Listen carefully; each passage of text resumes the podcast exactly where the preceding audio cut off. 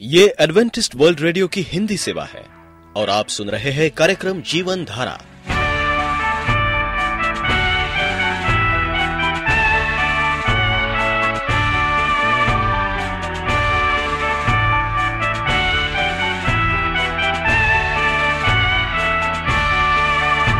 कार्यक्रम जीवन धारा सुनने वालों को मैं स्मिता और मैं अमित।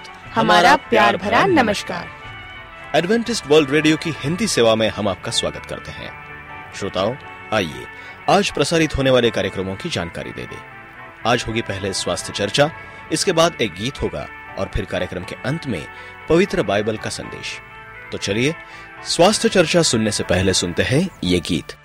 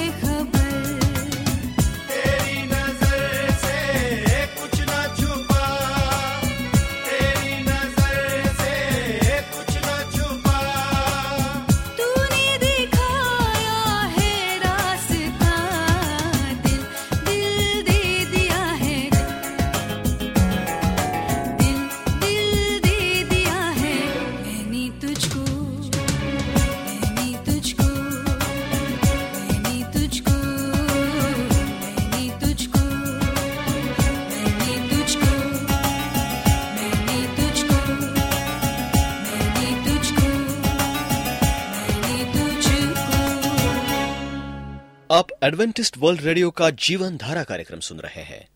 यदि आप पत्राचार द्वारा यीशु के जीवन और उनकी शिक्षाओं पर या फिर स्वास्थ्य विषय पर अध्ययन करना चाहते हैं तो आप हमें इस पते पर लिख सकते हैं। हमारा पता है। वॉइस ऑफ़ प्रोफेसी ग्यारह हेली रोड नई दिल्ली एक एक शून्य शून्य शून्य एक इंडिया। धन्य जो दयालु हैं भाग तीन। प्रिय रेडियो मित्रों प्रवीषु मसीह के मधुर और प्रेमी नाम में आपको भाई मॉरिस माधो का नमस्कार। मित्रों, हम ऐसे समय पे रह रहे हैं जब दुनिया विचलित है, लोग परेशान हैं और उसी वक्त हम देखते हैं कि परमेश्वर हमसे कहता है कि हमें अपने मन को कैसा रखना है? शुद्ध रखना, शुद्धता के द्वारा हम प्रसन्नता प्राप्त कर सकें परमेश्वर चाहता है कि हम शरीर में शुद्ध रहें। इसमें शारीरिक स्वच्छता भी शामिल है। यानी कि हम शरीर को भी, मन को भी, हृदय को भी, दिमाग को भी स्वच्छ रखें। जब किसी व्यक्ति को ये बोध होता है कि व्यक्ति की या घर द्वार की गंदगी, उसके परिवार या यहाँ तक कि उसके चारों ओर के समाज के स्वस्थ या जीवन को खतरे में डाल सकता है। अगर हम स्वस्थ नहीं है, अगर हमारा परिवार, हमारा समाज ये नहीं सोचता कि हमें स्वस्थ किस प्रकार रहना है, यानी कि हमें व्यायाम करना है, हमारे गंदगी को दूर करना है, हमें अपने घर को साफ़ सुथरा रखना है, ये सब करने के द्वारा हम शुद्धता को भी प्राप्त कर सकते हैं।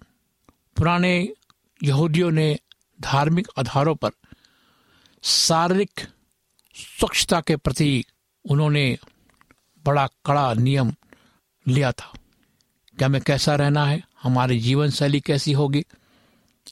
हमारे सिद्धांत कैसे होंगे? हमारा सोचना, उठना, बैठना, हमारा स्नान करना यह सब कुछ इसमें शामिल था। गरीब से गरीब परिस्थितियों में एक व्यक्ति साबुन और पानी जुटा सकता है। एक मसीह के गंदे, बिखरे बाल, मैला कुचेला रहने का कोई भी बहाना नहीं है। यदि आपके हृदय शुद्ध है, आप एक स्वच्छ शरीर भी रखना चाहेंगे। हालाँकि शारीरिक स्वच्छता का अर्थ है मात्र अपने शरीरों को धोने से बढ़कर है। उदाहरण के लिए, परमेश्वर ने हमें हमारे शरीर दिए हैं। जितने भी उचित तरीके से हों, हमें उनका ध्यान रखना है। और उस प्रेरित ने मसीहों को आदेश दिया कि शरीर से शुद्ध रहें, अपने शरीर का ध्यान रखें। क्या तुम नहीं जानते कि तुम्हारा देह पवित्र आत्मा का मंदिर है, जो तुम में बसा हुआ है। तुम्हें परमेश्वर की ओर से मिला है। तुम अपने नहीं हो, क्योंकि दाम लेकर मोल लिए गए हो। इसलिए अपनी देह तथा आत्मा के द्वारा परमेश्वर की महिमा करो, जो उसके हैं।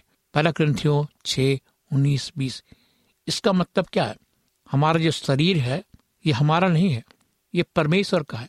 परमेश्वर का दिया हुआ, परमेश्वर द्वारा बनाया हुआ ये शरीर है और परमेश्वर ने हमें खरीद लिया है। हम अपने खुद के नहीं है। हमें उचित कसरत करने की आवश्यकता है। हमें उचित तरीके से खाने की आवश्यकता है। हमें यह भी ज्ञान होना ज़रूरी है कि हमारे शारीरिक, स्वस्थ और आत्मिक, मानसिक, भावनात्मक दृष्टिकोण के बीच एक निकट का संबंध है। विज्ञान उन सच्चाइयों की खोज करती जा रही है, जो बाइबल ने शताब्दियों पहले कहे, मन आनंदित होने से मुख पर भी प्रसन्नता छा जाती है, परंतु मन के दुख से आत्मा निराश होती है। नीति वचन पंद्रह तेरह। बाइबल ये भी बयान करती है मन का आनंद। अच्छी औषधि है। नीति वचन पंद्रह सोलह। तेरह, बाइबल यह भी बयान करती है कि मन का आनंद अच्छी औषधि है। परंतु मन के टूटने से हड्डियाँ सूख जाती है। नीति वचन सत्रह, बाईस। दाऊद ने परमेश्वर के विरुद्ध पाप किया, वो भीतर ही भीतर ज्ञानी के बोझ से दब गया। किंतु इसने उसे शारीरिक रूप से भी प्रभावित किया। बाद में उसने लिखा, जब मैं चुप रहा, तब दिन भर कहते कहते मेरी हड्डियाँ पिघल गई। भजन संहिता बत्तीस तीन। शरीर के शुद्ध होने में पवित्रता शामिल है। अतः पौलुस कहता है परमेश्वर की इच्छा यह है कि तुम पवित्र बनो, अर्थात बेविचार से बचे रहो। पला थिसलोनियों चार तीन। बार बार धर्मशास के वचन विचार के पापों के विरुद्ध चेतावनी देते हैं। ये महत्वपूर्ण है कि कई उदाहरणों में पौलुस विचार के तुरंत बाद असुत्ता का ज़िक्र करता है। हमारे समाचार पत्र के विभिन्न हिस्सों में अनिकता की कहानियाँ भरे हुए सच है कि आज अनिकता को महिमित किया जाता है। कुछ सर्वाधिक प्रचलित टेलीविज़न कार्यक्रम इससे भरे हुए हैं। बहुत से ऐसे कहानियाँ किस्से दिखाए जाते हैं, जिसमें हम देखते हैं घर टूट रहे हैं, समाज टूट रहा है, बच्चे गलत रास्ते पे है, यही सब कार्यक्रम आज टीवी पे दिखाई देता है। और बच्चे, जवान, बुज़ुर्ग, इसे गर्व महसूस करते हैं। लेकिन मैं आपको चेतावनी देता हूँ कि इससे आप दूर रहे। धर्मशास्त्र सिखाता है कि परमेश्वर अनिकता के, अनिकता से गुण घृणा करता है। कई सदियों तक हमारी सभ्यता, बहुधा कई विभिन्न लौकिक दार्शनिकताओं की विपरीत धाराओं में जकड़ी रही है। अक्सर इन्होंने कुछ समय के लिए सामान्य स्वीकृति प्राप्त की है और हमारी संस्थाओं विचारों तथा मूल्यों पर एक चरम नैतिक मूल्य नहीं है, जिनके द्वारा हमें अपने जीवन को दिशा देना है। इसकी जगह नैतिकताएँ प्रासंगिक है। परमेश्वर और उसके नैतिक नियम के बारे में चिंता किए बिना हमें वो करना है जो हम सोचते हैं कि हमारे लिए सही है। हालाँकि ऐसी दृष्टिकोण केवल नैतिकता की ओर ले जाती है और हमारे समाज के अंदर अव्यवस्था भी है। हाल ही में एक लोगों ने बताया आज समाज विशाल तो है, बड़ा तो है, लेकिन बेपरवाह है। उन्होंने गलत किया है, मात्र जिसमें उनकी रुचि है, वह पकड़े ना जाना। कई इस बात में कायल किए गए कि बाइबल परमेश्वर का प्रकाशन नहीं है। उदाहरण, मनुष्य की मार्फत आना है, मसीह की मार्फत नहीं, और यह कि नैतिकता प्रासंगिक है, और चरम निरपेक्ष नहीं है। हम भली भांति कह सकते हैं कि सड़क के नियम प्रासंगिक है। हम भली भांति कह सकते हैं कि सड़क के नियम जो है प्रासंगिक है और निरपेक्ष नहीं है। हम भली भांति कह सकते हैं कि सड़क का नियम जो है वो सही है और हम इसे गलत नहीं कर सकते। ये एक नियम है जिसको हमें नहीं तोड़ना है। सड़क के नियम स्टेशन के नियम। कहीं भी हम जाते हैं, हमें नियम का पालन करना चाहिए। परमेश्वर भी चाहता कि हम उसके नियम का पालन करें। और बहुत से ऐसी बातें हैं, जो परमेश्वर हमसे कहना चाहता है, खासकर जवानों से, उनके जीवन शैली से, उनके व्यवहार से, उनके धार्मिक आदर्शों के बारे में भी परमेश्वर उनसे कुछ कहना चाहता है। हमारे जवानों की जीवन शैली कैसी होनी चाहिए? कुछ लोग कहते हैं कि परमेश्वर पुराने फ़ैशन वाला है। दस आज्ञाओं में से एक आज्ञा टू व्यविचार ना करना। निर्गमन बीस चौदह। मुझे भले भांति बोध है, ये नाजुक विषय हमारे जीवन में है। अखबार इसका ज़िक्र करते हैं। अश्लील साहित्य के लेखक इसे अपने लेखन का विषय बनाते हैं। ये कर दिन की चर्या का विषय है। यानी कि हर दिन चर्चा का विषय है। बच्चे इस बारे में बात करते हैं। लगभग सभी पत्रिकाओं में इसके बारे में विचार विमर्श और तस्वीरें हैं। और उन सबसे आगे बाइबल बार बार इसका ज़िक्र सबसे बुरे पाप के रूप में करती है। तो क्यों? वो सब जो न्यायपूर्ण, उचित और पवित्र है कि नाम में प्रचारकों को उसके विरोध में चेतावनी की ध्वनि नहीं निकालनी चाहिए। बाइबल हमसे कहती है, तू व्यविचार ना करना। इस शब्द व्यविचार का क्या अर्थ है? ये उसी लेटिन मूल से निकाला गया है जहाँ से हमें हमारा शब्द मिलावट करना मिल, मिलता है। जिसका अर्थ है दूषित अशुद्ध करना दुर्बल करना। जो दूषित भस्त है मात्र उसका उपयोग पाप नहीं है। परंतु ज़्यादातर जो शुद्ध और अच्छा है उसका दुरुपयोग है। अतः वे विचार कई चीज़ों पर लागू होता है। ये पाप इतना भयंकर या यहूदी व्यवस्था के अंतर्गत ये मृत्यु द्वारा दंडित किए जाने योग्य है। भूमि कानून के अंतर्गत यह मृत्यु द्वारा दंडित किए जाने योग्य था और परमेश्वर के कानून व्यवस्था के अंतर्गत बाइबल करती है आत्मिक मृत्यु के द्वारा दंडित किए जाने के योग है। बाइबल हमें कहती है कि जो भोग विलास में पड़ गए, वो जीते जी मर गए। पहला तिमोथियस पाँच छह में इसका वर्णन किया गया है। ये सही है कि जब हम भोग विलास में पढ़ते हैं, विलासता में पढ़ते हैं तो हम जीते जी मर जाते हैं। पाप की मजदूरी क्या है? मृत्यु है। रोमियो छह तेईस। बाइबल कहती है कि हमें अपने शरीरों को शुद्ध रखना है हमें शरीर की अभिलाषा से बचना है।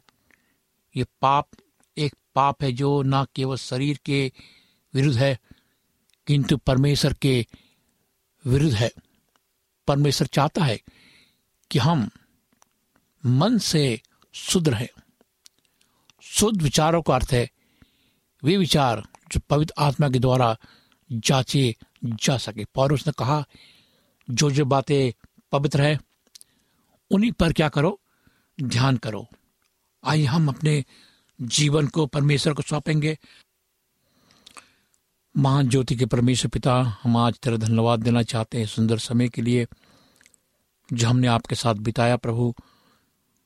तू चाहता कि हमारा मन शुद्ध हो, हमारी आत्मा शुद्ध हो, हम शुद्ध हो। हम अपने आप को तेरे हाथ में सौंपते खुदामन और हम चाहते कि जो हमारे साथ हो, सुनने वाले श्रोताओं के साथ हो। उनसे बातें कर कि हमें पवित्र रहना है, हमें व्यभिचार से बचना है, हमें विरासता से बचना है, हमें संसार से बचना है। इस प्रार्थना को प्रभु मसीह के मधुर नाम में मांगते हैं। आमीन। मित्रों, अगर आप उदास है, निराश अगर आप चाहते हैं कि मैं आपके लिए प्रार्थना करूँ तो आप मुझे ईमेल करें, पत्र लिखिए, फ़ोन करें।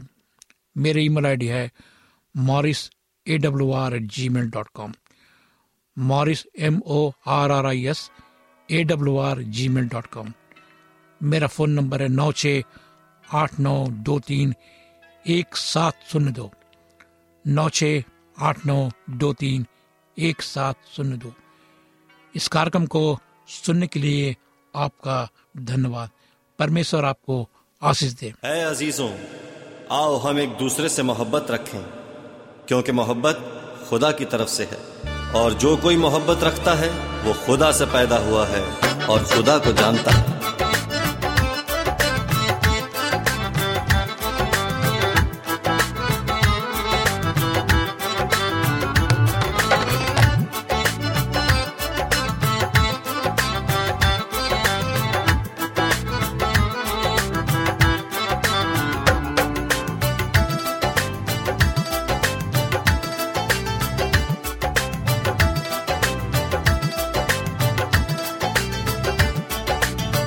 खुदा है मोहब्बत मोहब्बत खुदा है। खुदा है मोहब्बत मोहब्बत खुदा है। खुदा की मोहब्बत, खुदा की मोहब्बत सबसे जुदा है। खुदा है मोहब्बत मोहब्बत खुदा है। खुदा है मोहब्बत मोहब्बत खुदा है।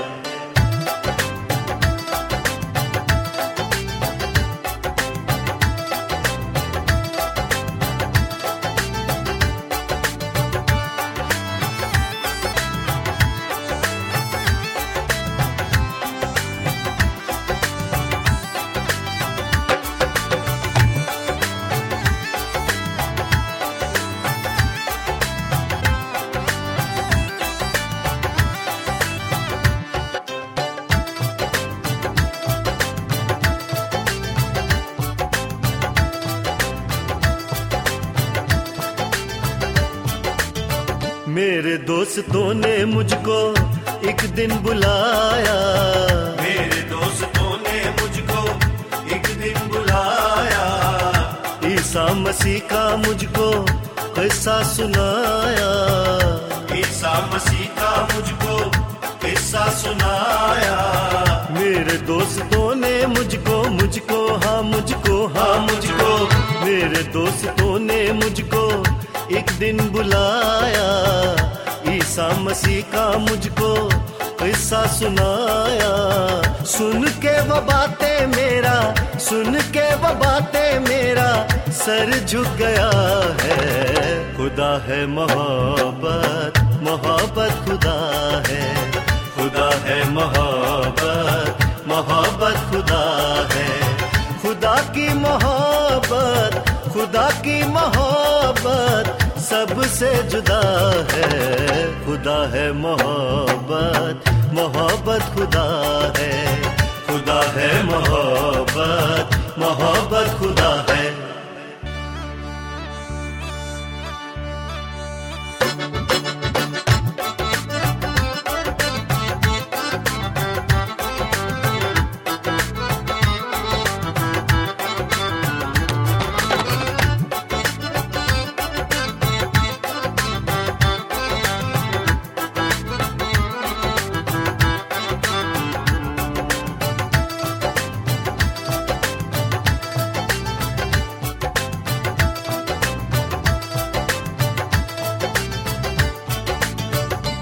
ज़िंदगी से मुड़कर वापस न जाना।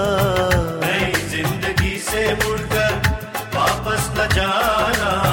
शैतान की बातों में फिर से न आना शैतान की बातों में फिर से न आना नई ज़िंदगी से मुड़कर मुड़कर हाँ मुड़कर हाँ मुड़कर। नई ज़िंदगी से मुड़कर वापस न जाना।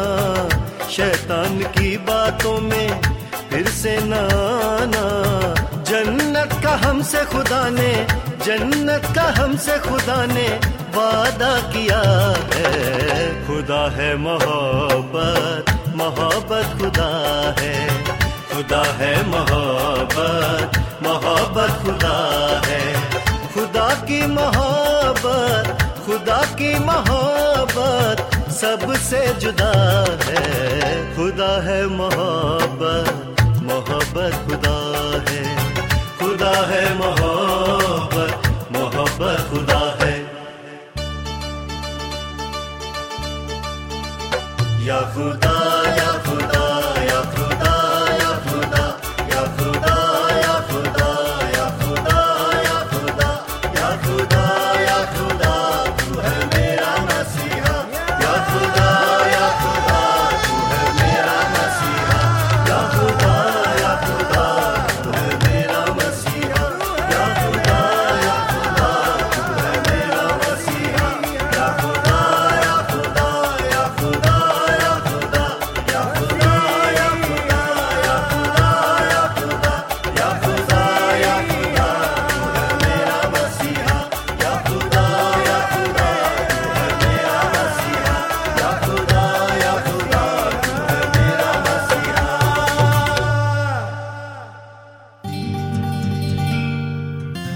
अगर मैं आदमियों और फरिश्तों की जबानें बोलूँ और मोहब्बत न रखूँ तो मैं ठन ठनाता हुआ पीतल या झंझनाती हुई झांझ हूँ।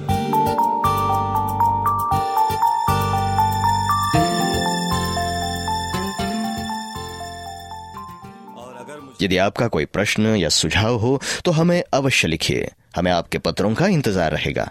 हमारा पता है कार्यक्रम Jeevan Dhara Adventist world radio post box सत्रह, पुणे चार एक एक शून्य शून्य एक, महाराष्ट्र, इंडिया। पता एक बार फिर नोट कर ले, कार्यक्रम Jeevan Dhara Adventist world radio post box सत्रह, पुणे चार एक एक शून्य शून्य एक, महाराष्ट्र, इंडिया। और अब हमारा समय यहीं पर समाप्त होता है। इसी समय इसी मीटर बैंड पर आपसे फिर भेंट होगी। तब तक के लिए मैं स्मिता और मैं अमित हमें आज्ञा दीजिए। प्रभु आपको आशीष दे।